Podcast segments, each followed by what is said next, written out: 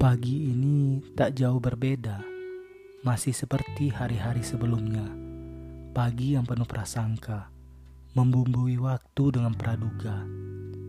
Matahari yang kupandangi seolah marah, seakan tak menerima tatapan mata yang putus asa, seolah sinarannya berkata, Aku menerangimu sepanjang hidup, tapi mengapa engkau meredup?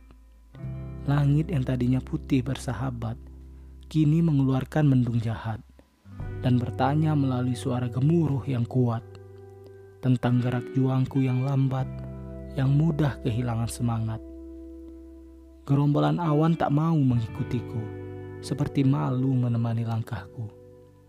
Mengapa hari ini semua seolah menjadi musuh?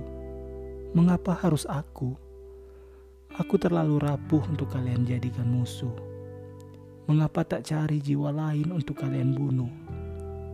Tak hanya pagi, senja pun ikut membuli, mendorong keras kepalaku ke arah malam yang menanti. Awal malam menerkam sampai di pertengahan. Ingatanku masih mencekam. Aku terdiam, dan sang malam berkata penuh dendam.